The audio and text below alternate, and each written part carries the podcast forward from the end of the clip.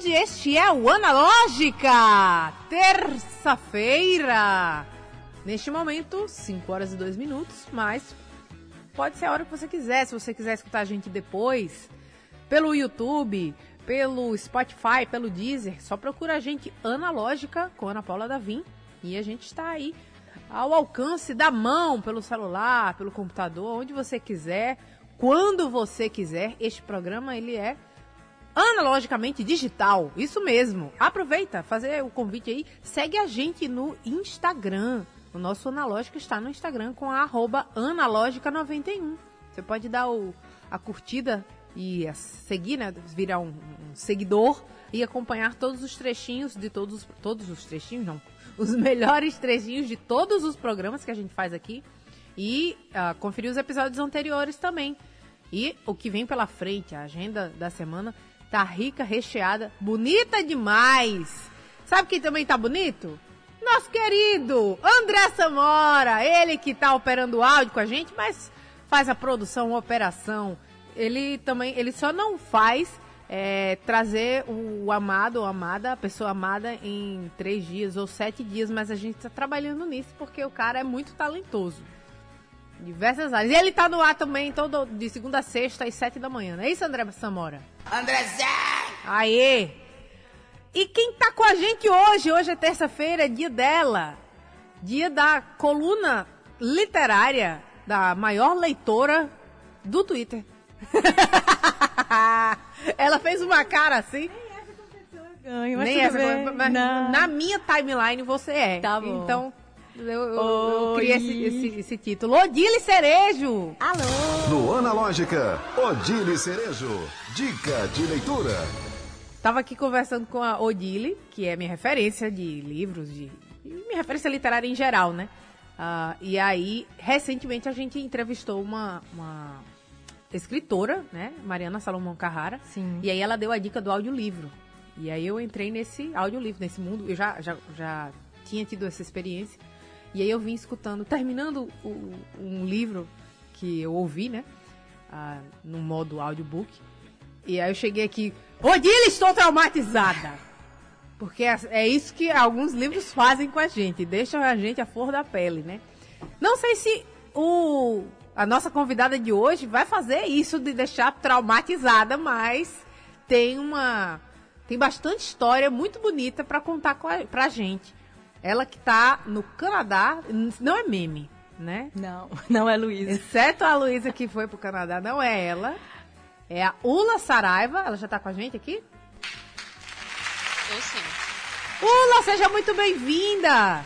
Obrigada, De... meninas. Obrigada pelo convite. Deixa, deixa eu só fazer uma referência que foi inusitado. Eu tava é, na minha vida de Clark Kent, né? Porque tem vida dupla. Tava assistindo aula e o professor falou: Ah, amanhã é a Ula Saraiva que vai, né? Da entrevista.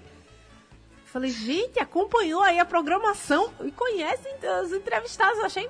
Então foi uma sala de quase 100 alunos que escutou o anúncio que, da sua entrevista. Falou da, da sua experiência. Acho que a sua última experiência que viralizou praticamente, né? Aliás, praticamente não, você viralizou de fato. É o que eu gostaria de conversar antes mesmo do seu livro, mas da sua uh, aventura virtual barra real com as cartas do, do seu amigo Schneider. Você pode contar pra gente?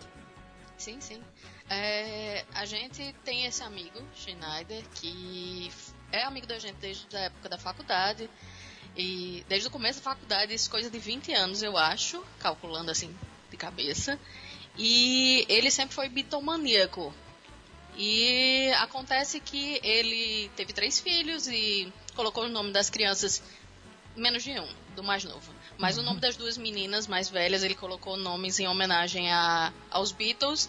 E, inclusive, ele, ele teve que enrolar a mulher, colocou nomes que não tinham exatamente a ver diretamente porque ela não aceitava. mas então, nessa, nessa vida dele de ser um pai muito presente, de, de gostar muito dos Beatles, de ser uma pessoa muito divertida e gostar muito de caça ao tesouro, aos tesouros, ele colocou uma, ele fez com que a gente escrevesse antes da primeira filha nascer algumas cartas para a filha no futuro. Como é que vai ser o mundo daqui a 15 anos? Como é que era justamente para entregar no aniversário dos 15 anos dela. É, conselhos para a vida adulta. Só que acontece que durante a pandemia do Covid ele faleceu. A família teve algumas dificuldades financeiras e eles precisaram vender os discos dos Beatles, algum material. E um, as cartas estavam dentro dos discos dos Beatles. Olha só. Era, ele tinha escondido. E aí eu não sei se, se de repente na, no, no desespero de estar tá sem dinheiro, ele trabalhava com hotelaria, então foi uma área que foi muito afetada. É, ele vendeu os discos e aí eu coloquei no Twitter. A, um rapaz postou isso, um rapaz que tinha contato com a família postou isso no YouTube. E depois eu postei no, no Twitter e ganhou muita atração no Twitter, viralizou. E essa história foi parar no, nos maiores jornais do país, foi parar na, na, na, até no Fantástico. E um ano depois, perto do, do, aniversário dela de 15 anos, a gente achou pelo menos uma carta dele. Que legal. Que foi um presentão, né? Que legal. E foi uma caça ao tesouro, assim. É, internacional. É, internacional, né? Que. Que, enfim, eu, eu fiquei toda arrepiada aqui, porque eu me lembrei na, na, na época. Tinha o, o, essa história dramática de, de. Pô, fazia. Tava tão perto, né, dos 15 anos dela. Acho que fazia um. É, faltava um mês, né? Como você falou? Não, faltava um ano. Ah, faltava um ano. Faltava é. um ano. Tá. É, e, e aí a, a, morte prematura por Covid. E foi, assim, me envolveu e acho que envolveu todo mundo que viu seu tweet também. E eu achei muito legal o fato de você ter tomado a frente, né? Que você ficava monitorando, dando, dando notícias. Ó, oh, então, ninguém, ninguém deu notícia ainda, mas vamos espalhar, uma hora chega. Né? Você tomou a frente mesmo dessa, dessa caçada. Sim, até porque assim, eu sou amiga da família, né? Então, uma preocupação que eu tive desde o começo foi tipo, não invadir o espaço da família, porque pra gente que tá de fora é uma história bonita, mas para eles é uma história muito dolorosa, é, né? Pois é. Então, eu, eu tive muito esse cuidado de, tipo, não dar o contato, de fazer é, fazer uma barreira entre os jornalistas e a família, muitas vezes. Uhum. É porque acaba sendo mexendo numa ferida super recente, né? Sim, sim. Parabéns, Ula. Hoje ia chamar de Odile. Parabéns, Ula. Obrigada. Ah, foi, foi, uma forma muito legal da gente tomar conhecimento dessa sua verve de contadora de histórias. E aí a gente vai passar para o seu filho, que é o seu livro, né? É, eu queria que você apresentasse o Quarto Amarelo Sol pra gente e as suas motivações. Eu já sei que a Odile já deu o o briefing aqui, mas seria legal você contar como foi essa, é, esse impulso para escrevê-lo. Sim, é, na verdade, na verdade, escrever é uma coisa que eu faço desde muito cedo. Eu sempre tive blog. Eu se, pequena gostava de, de fazer histórias em quadrinho, no papel e distribuir para a família. Então é uma coisa que eu sempre tive muito comigo, porque é uma coisa que sempre me ajudou a processar minhas emoções. É, né? É, às vezes você colocar as coisas para fora, quando você tem essa oportunidade de escrever, organizar, como quem faz um diário, muitas vezes faz com que você se sinta melhor. E eu tento ser mãe há alguns anos já, já faz mais de 10 anos. E na época em que, que eu comecei a escrever o livro, eu procurei muito ler sobre o assunto e eu notei que existia uma carência desse tipo de assunto no mercado. Por quê? Eu não queria ler livro de médico. Eu não queria ler sobre como a alimentação, como a genética, como. Eu não queria ler tecnicalidades. Eu queria ler e queria dividir a história com alguém que estivesse passando, porque existem muitas camadas que não são faladas, muitas coisas que quem passa por isso não fala, que são tabus. Então, é, minha primeira motivação foi escrever como uma maneira de processar minha, minha, minha jornada, mas também para tipo ajudar outras pessoas que pudessem passar por isso e que muitas vezes têm sentimentos que não são bonitos, sentimentos que são complicados e que outras pessoas que não passam por isso não conseguem é, entender. Então era como se fosse eu conversando comigo mesma ou conversando com uma outra pessoa como quem conversa com uma amiga. Muito interessante essa sua motivação. Seria muito legal, né? Se, se a gente tivesse uma, uma consciência de. Ah, não acho, vou compartilhar isso aqui, fazer um, um, um trabalho para que possa ajudar quem vem depois, né? Quem vem atrás. E aí é uma pergunta que eu sempre faço, ele deve estar cansada de saber também. Eu sempre pergunto ah, como é que foi a recepção, se é, esse essa mensagem ela encontrou quem precisava, porque é, no, no, processo literário há, há, uma criação um pouco sozinha, né? Você com, com o papel ali, com, com as suas ideias, e precisa ser publicado, ser vendido, ser lido e espontaneamente o seu leitor voltar para dar as, as percepções dele, né?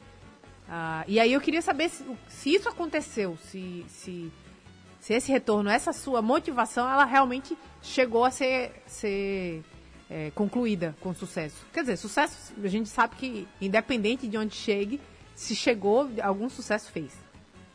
É, eu acho que todo escritor, no seu livro de estreia, ele acha que ele só vai acabar vendendo para a família e para os amigos, né? então, eu, eu achava que isso, isso podia acontecer e que podia ser que eu não atingisse meu público. Apesar de o livro ser feito para essas pessoas, principalmente, porque eu acho que é importante que essas pessoas se sintam acolhidas, porque eu senti falta disso, é, me impressionou bastante a quantidade de pessoas que não, não sofrem com infertilidade, mas que chegaram para mim e disseram: é, a sua história me fez entender uma amiga que eu tenho que passa por isso, um familiar que eu tenho que passa por isso. Eu tive alguns, muitos feedbacks de pessoas que têm o problema e normalmente elas não vão publicamente falar sobre isso e me toca cada me toca muito cada feedback que eu recebo, mas esse efeito colateral das pessoas entenderem as outras. Porque é muito sobre isso, é muito sobre as coisas que eu escutei, como eu me senti julgada, como eu não podia falar sobre isso, como eu me sentia sozinha. Então, eu esse efeito colateral de fazer com que as pessoas acolhessem quem sofre da infertilidade foi uma coisa que eu não esperava. Ah, eu queria. Oi, Ula! Oi, Odile! Eu queria perguntar justamente sobre essa, essa história sua, pessoal, que você romanceou, né? No Quarto Amarelo Sol. E também a, a o que você trouxe para a gente sobre seu amigo Schneider, né, que faleceu de Covid, são duas histórias que eu fico curiosas, assim, duas histórias pessoais que você compartilhou, mas eu fico pensando assim, é, como, como é que você administra isso? Porque, assim, é, de um certo modo, você fica retornando para um lugar que é sofrido, né? Então, assim, às vezes, sei lá, às vezes você está num dia que você preferia não é, lidar... Mexer naquela ferida, né? Exatamente. E aí, enfim, não sei se você faz terapia, se, se, se eu sei que você e seu marido é, se apoiam bastante, né? Isso é importante. Mas, assim, é, sobre essa coisa, não sei se você teve essa dúvida também em relação ao livro. Tipo assim, ah, uma vez que ele estiver no mundo, eu vou lidar com esse assunto com mais frequência, assim. Vai ter épocas que eu não queria, que eu não queria falar nisso, mas alguém vai chegar, vai mandar um e-mail. Como é isso? É, eu não sei se eu sou esquisita, talvez seja, mas eu sou uma pessoa que gosto de, para lidar com minhas dores, de cutucar elas. Por exemplo, é, um livro que me ajudou muito a passar pelo processo de luto da minha mãe foi o livro O Ano do Pensamento Mágico, de Joan, Joan Didion. Sim. Acho que a Odile já leu esse livro. Sim. É, e ela fala justamente do falecimento do marido dela e como, como e foi o processo para ela. Né? E é tipo, me ajudou a ver que outra pessoa passava por isso. E escrever sobre essas coisas, meus, meus temas em geral são temas dolorosos, de tudo que eu escrevo. Eu não sei escrever uma coisa muito leve, eu até boto um tonzinho de comédia, porque é, dá uma aliviada e eu, eu classifico esse livro como uma dramédia. mas eu gosto de escrever um pouco sobre essas coisas que são mais profundas. Porque eu acho que remexendo e repensando e organizando, porque o escrever ele é um processo de organização, né? Você escreve, você não gosta do parágrafo, você muda a ordem das coisas, você bota uma coisa na frente da outra. É uma maneira de organizar o pensamento e organizar a sua dor. Então é uma, acaba sendo uma terapia para mim. É, é, a palavra ressignificar faz muito sentido nesse sim, processo, sim. né? Ula, é, vou ler aqui os comentários que chegaram. Você falou aí do efeito colateral positivo, que causar empatia em quem não necessariamente vivencia isso. Ah, o nosso querido Robson Saldanha cumprimentou como Ulíssima. Li o quarto amarelo sol, achei uma caminhada triste, mas muito real. E penso muito naquelas famílias que não conseguem ter um filho biológico. O final é recompensador. Não contou o final, né? Não, não, não soltou o spoiler. Mas é, essa, a, a, essa foi uma, uma perspectiva do Robson. Ele que tem uma pequena filha, né? Então é, não, não sofreu o, o, drama diretamente, mas se colocou no lugar, teve esse, esse olhar mais empático. Ula, outra coisa que também me motivou aqui, pensando, fazendo esse, é, esse tendo essa conversa que a gente está tendo, é os, as caixinhas pré-definidas de comportamentos que se devem ter, né? Então, ah, o que, deve, o que se deve fazer no, em, em assuntos X, Y, Z. Uhum. E no, no, no, caso da infertilidade, né, do, do dessa dificuldade, dessa... Uh, eu não li o livro ainda, não sei como é que é, mas sei que trata desse assunto. Uh, existem sempre aquelas respostas padrões pré-definidas que as, a, as pessoas ao seu redor tentam colocar para um alívio um, um, um, alívio rápido, né? Uma, uma, coisa meio, ah, não, não é tão doloroso assim. Imagina, pior seria se tal, tal, tal. Sim, sim. E eu acho que você deve ter passado por muitas dessas caixinhas pré-definidas e ouvido, ouvido muitos desses, dessas respostas prontas, né? Uhum. Eu acho que até nisso é, é, meio um processo de vingança. De todas as coisas que eu já ouvi, eu coloquei todas no livro e dei resposta para todas. Aquela resposta que você não consegue dar na hora, eu dei todas as respostas. Pois é, é, tem um nome para isso, sabia? Essa, esse sentimento da. É, é, tipo assim, não sei como é em português, mas é o sentimento de descer da escada, que é quando a pessoa está é, discursando, aí ela esquece a coisa que ela queria falar na hora, e aí quando ela já está descendo, assim, da tribuna, é que vem a ideia boa, sabe? Sim, sim, sim. Aí é essa, essa, essa, essa resposta que chega depois que você falou aí. Lembrei disso.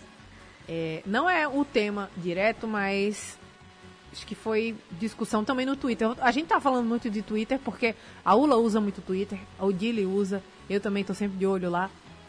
É, um, um assunto que foi o, o, o filho Nat morto, né? E de como as pessoas têm respostas prontas, extremamente agressivas, assim, in, inconscientes, mas uh, porque não para para pensar, não, não, se coloca no lugar uh, de quem está passando por aquilo, né? É, e foi uma, uma, uma, discussão e as pessoas precisavam, precisaram uh, ouvir alguém com poder de argumentação muito bom, dizer, bicho, peraí, não fale isso não. Tipo, ah, você é jovem, você pode ter outros, mas é uma dor do luto que você está passando ali, né? É de passar por cima dos sentimentos porque a, a vida precisa seguir, as pessoas não conseguem lidar com sua dor se, sem, sem, sem essa empatia necessária, né? É, eu acho que tem muito sobre isso, de tipo, as pessoas não conseguem lidar com o que é diferente, né? Elas estão acostumadas com essa caixinha de que você casa, você vai ter filhos e tudo vai funcionar bem. Então a pessoa não sabe lidar com você ter tido um aborto, as pessoas não sabem lidar com um filho nato morto, as pessoas não sabem lidar com o luto em si, então elas acabam meio que tentando cortar o assunto de alguma maneira que muitas vezes é muito agressiva. Então, é, é, acho que é uma coisa que a gente tem que pensar sobre. O programa Analógica é 100% digital. Acesse o streaming pelo YouTube e Instagram da 91.9. Confira ao vivo o que está rolando dentro do estúdio. Nossa entrevistada do dia é a escritora Ula Saraiva. Ula, você está em qual cidade do Canadá? Eu estou em Toronto. Toronto, tá quantas horas de diferença? Uma hora menos. Ah, uma hora menos. É, tranquilo. Tá aqui pertinho, né? Como a gente diz, é uma hora só de diferença. Ula, é, eu queria saber também, é uma coisa que a gente sempre fala com artistas em geral, que é o processo criativo. E aí a gente queria saber um pouco do seu processo de escrita. Como é que ele se desenvolve? Eu acho que o meu processo criativo é muito caótico, muito caótico, a minha opinião sobre ele. Porque, assim, é, é um pouco complicado você ser um escritor enquanto você tem um trabalho formal de 8 horas por dia, né? Sim. Então, é difícil você achar motivação muitas vezes para escrever todos os dias. Então, assim, eu quando não estou escrevendo e eu tenho é, escrito mais de, de um, um, ano para cá, talvez, porque eu tenho estudado mais, é, eu tento estar consumindo muita literatura, eu tento estar consumindo muito, muita música, eu tento estar sempre em contato com alguma coisa que possa me inspirar em criar histórias. E, e eu sempre tenho o Google Drive aberto para fazer um novo bloco de notas, então eu tenho muita coisa começada e não terminada, mas a grande dificuldade é pegar um projeto e terminar o projeto. Eu costumo dizer que eu sou a piriguete literária. Estou sempre procurando o próximo, mas eu não consigo focar em um. Tem muito do, do, do tempo, né? Assim, eu nunca terminei um projeto literário de, de tamanho razoável, mas tem aquela coisa de você estar tá mexendo por muito tempo no mesmo assunto. Imagino que deve ser difícil também você saber a hora de parar, né? É. Sim. Tipo assim, ah, não, agora já foi, vou, vou. Porque não tem ninguém mandando você parar. Isso, né? Nem e prazo. especificamente nesse livro foi foi meio assim, começo da pandemia, eu já já estava escrevendo algumas coisas fazia muito tempo, mas me deu um estalo, tipo, eu estava escrevendo do meu ponto de vista, era, era uma, uma coisa é, que realmente era a minha voz. E de uma hora para outra eu achei, não, eu vou escrever isso ainda em primeira pessoa, mas com personagens fictícios. Então eu criei um distanciamento. A partir da hora que eu criei esse distanciamento, eu basicamente vomitei o livro. Ele saiu. Então, às vezes, tem isso de tipo, você tá naquele projeto apanhando, mas chega uma hora que alguma coisa acontece, algum ponto de vista aparece que você consegue continuar. Que legal, né? Que, que legal de, de observar isso. E agora você tá com projetos novos, né? Na verdade, eu tenho vários. eu tenho vários, mas tem dois Algum que, que eu... pode contar? Tem, assim, eu, eu, eu, tem dois que eu acho que estão mais é, avançados que eu acho que provavelmente eu consigo lançá-los até o final do ano. É, eu escrevo como escritor independente, então meu livro foi lançado na Amazon. É, então eu escrevi, eu editei, meu marido revisou, uma amiga leu, e eu, eu diagramei e eu fiz a capa e eu coloquei no ar. É totalmente independente. Olha só. Só que pelo fato de ser totalmente independente, você não tem ninguém cobrando, acaba que as coisas meio que às vezes fogem do planejado. Mas é, eu, eu tenho um livro de um livro infantil que, de novo, é um livro infantil sobre luto que eu escrevi, que é meio um poema que eu escrevi quando minha mãe faleceu, oito anos atrás, e eu escrevi porque minha sobrinha nasceu mais ou menos na mesma época e eu me perguntava como é que você explica para uma criança que a avó dela mora no céu. Então é, é isso, o nome esse, esse tem nome, é a avó que foi morar no céu, só que falta ilustrar, porque eu vou ilustrar. Hum, tá escrito, legal. mas falta ilustrar. Então eu acho que talvez esse saia até o final do ano. E ao mesmo tempo eu estou escrevendo um livro de crônicas, porque crônica é uma coisa muito próxima do blog, que foi uma coisa que eu sempre escrevi, mas que eu me afastei dela por um tempo. E aí, conversando com uma amiga que é escritora também, ela olhou para mim, a gente tava falando sobre fazer uma antologia, aí eu disse, ah, mas a gente vai fazer uma antologia de quê? Ela disse, de crônica, porque somos todas cronistas. E aí meio que caiu minha ficha. Por que, que eu não estou escrevendo crônica? Se são textos mais curtos, é mais, às vezes é mais fácil do que um projeto mais longo. E eu escrevo normalmente para mim mesma, então eu estou pensando em, em lançar um, um, livro de crônicas até o final do ano, falando sobre a experiência de vir morar fora do Brasil, falando sobre a experiência de, de estar quase fazendo 40 anos, a experiência de envelhecer, essas coisas todas, né? Epa, que envelhecer. Não, envelhecer porque estamos envelhecendo a partir do momento que nascemos. Hum, tá. Olha aí. Né? Mas somos Coisa todos poética. jovens de coração. Uhum. Uma coisa extremamente poética. É um pensamento que cada vez mais a gente. E é uma brincadeira que a gente tem aqui na Analógica com certa frequência. Que eu estou sempre analisando se eu, quão velho eu estou diante de André Samora, que é a nossa cota geração Z aqui. Eu, como millennial, fico fazendo essa avaliação. Mas tá tudo, tá tudo indo bem, né, André? Até agora não, não dei grave sinal. Ah, não, ontem mesmo ele falou, nossa, você falou igual uma velha. Ranzinza. Ai, hoje, eu nem hoje... lembro o que que era, acho que era alguma coisa do TikTok, eu tava... Ah. Aí eu dei um resmungão Não, assim, TikTok é fui pega pela polícia... tic- é quase uma idosa. Se fosse esse TikTok, esse, esse jovem fazendo, passando vergonha. Não Quase falei que ela assim falou. também não, pelo amor não, de Deus. eu dei não. uma resumida. eu dei uma resumida ou dei aquele igual o... Esqueci, o nome... Qual qual é? que é? Não sei. Eu... Eu invento, mas eu...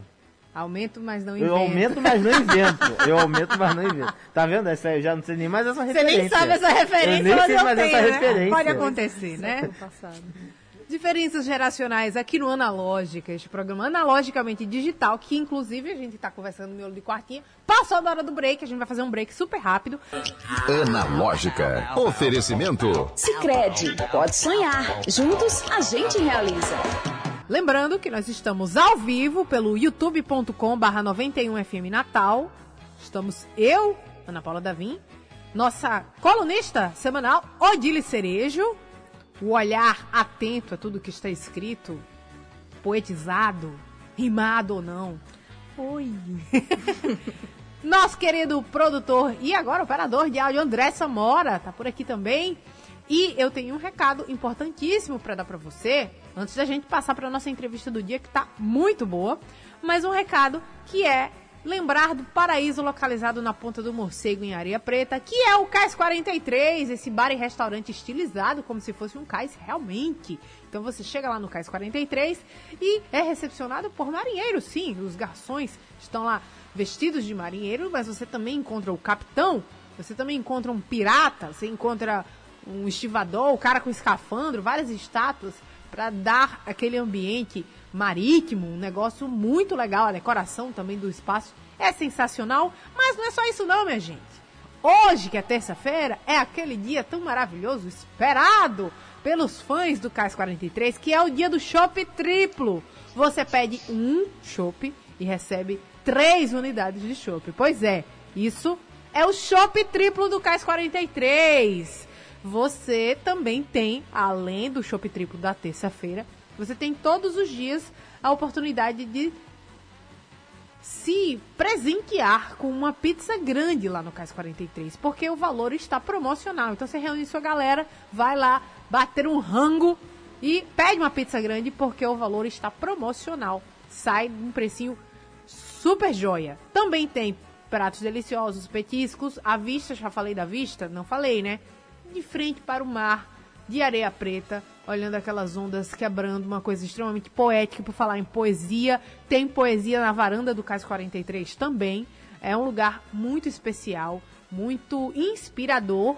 E se você não pode dar um pulo já hoje, agenda o Happy Hour, por exemplo, dessa semana, porque toda sexta-feira o chopp sai por um valor promocional. Pois é, tem o, o, o valor mais barato do shopping da semana é na sexta-feira.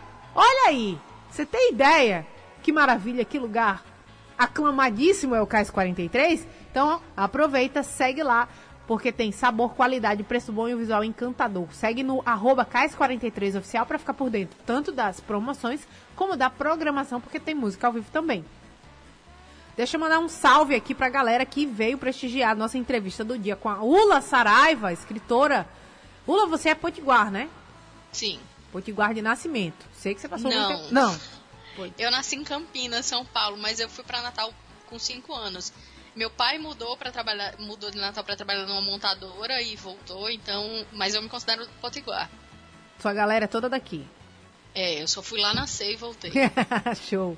Está sendo aclamada também aqui Daniele Galvão, Luanda Landa, Cecília Veríssimo, Tereza Laís maravilhosas. Ela falou que leu, li o Quarto Amarelo Sol e chorei rios.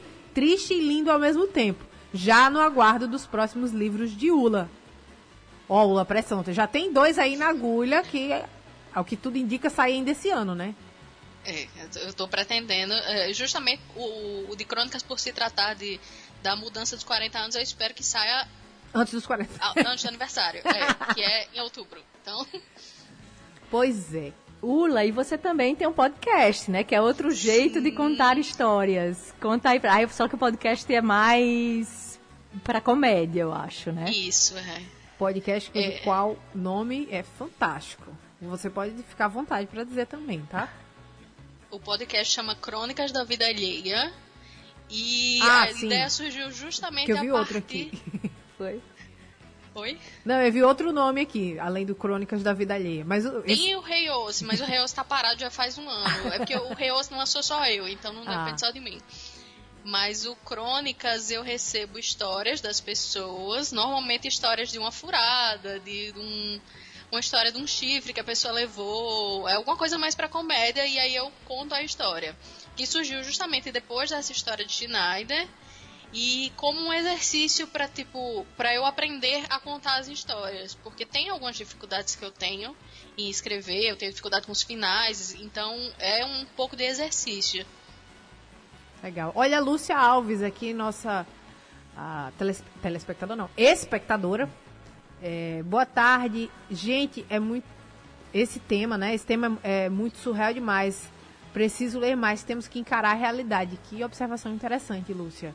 É o que a gente estava conversando no início do programa, né? Se você ligou agora na rádio ou entrou agora no YouTube, é, a gente estava falando sobre a importância da gente falar e se não tem, de fazer como a Ula fez, colocar, colocar a, a- o, nem sei qual é a expressão adequada aqui nesse caso, mas abrir o coração para recepcionar quem vem atrás, né? Um, um- uma espécie de abraço, de, de É, eu não, acolhimento, não, não né? sei quem, é, quem foi o escritor que, que, de quem eu li essa frase, mas que pra mim é resumir bem o processo. É tipo, escreva a história que você gostaria de ler.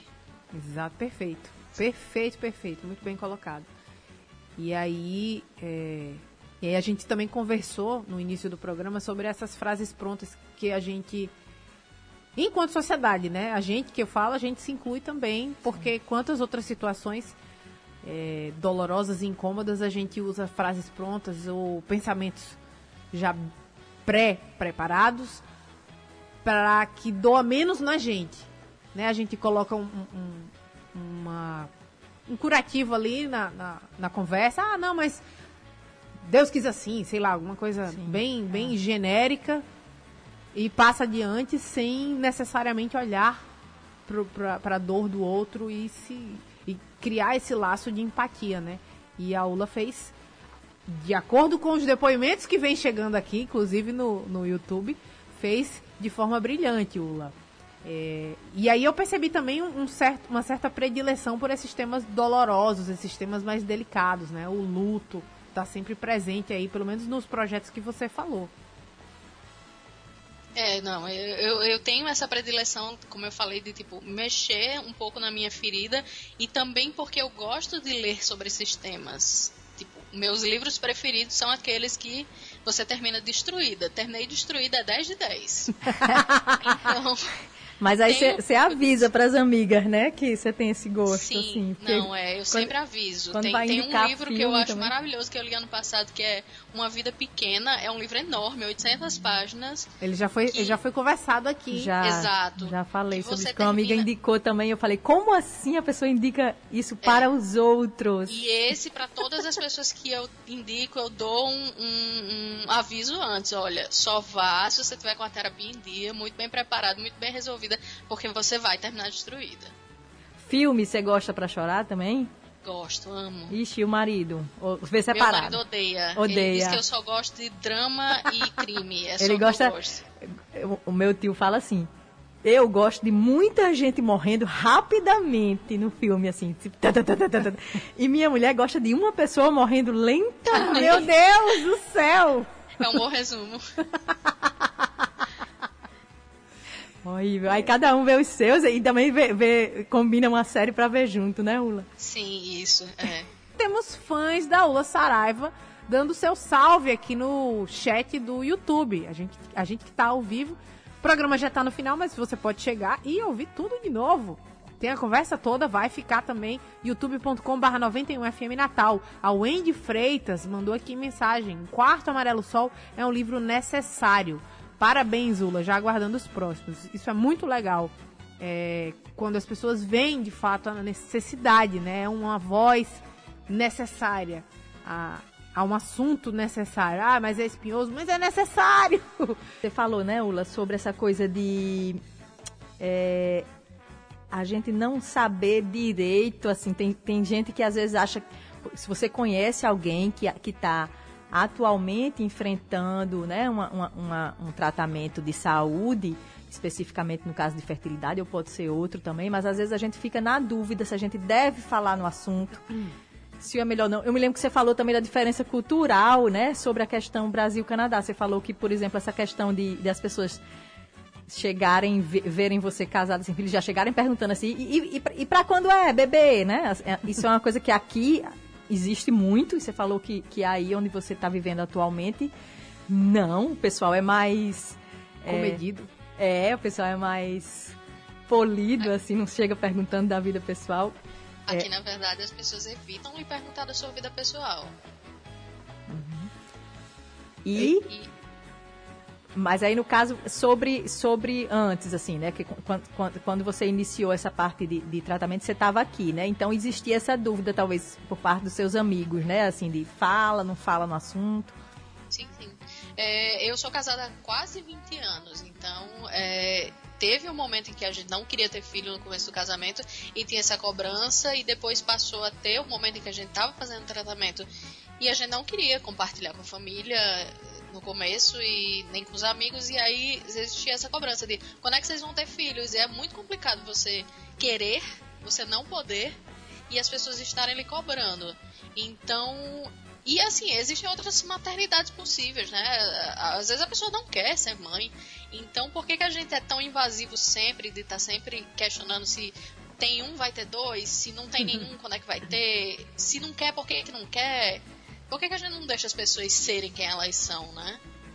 Que maravilhoso, Ula. Que mensagem necessária pra gente encerrar o programa. Peço desculpas, tá? É a primeira vez que eu engasguei tão seriamente no ar. Mas acho que depois de tanto tempo de programa, estranho seria se isso não acontecesse. Né? Queria agradecer muito a sua presença, a sua disponibilidade é, de compartilhar é, o seu, seu filho, né? Eu, eu considero um livro como um filho, porque é, foi feito com carinho, com muito esmero, com muito cuidado e dá espaço para esse tipo de discussão tão necessária. Parabéns e muito obrigada. Eu que agradeço, inclusive assim, me senti muito à vontade, que já quero lançar outros livros para ser convidada de novo. Por Foi favor. ótimo, nem vi essa hora passar. Ai, a, gente pode, a gente nem chegou a falar de, de, de clube de leitura, que é, e eu, eu, eu, vou ter que, infelizmente, dizer. É, porque a gente. A conversa passou tão rápido que a gente já estourou dois minutos ah. do programa. Ula, muitíssimo obrigado a você que acompanhou o Analógica. Muito obrigada pela companhia. A gente volta amanhã a partir das 5 da tarde aqui na 91.9. Analógica, você chegou ao seu destino. Oferecimento. Sicredi, pode sonhar. Juntos a gente realiza.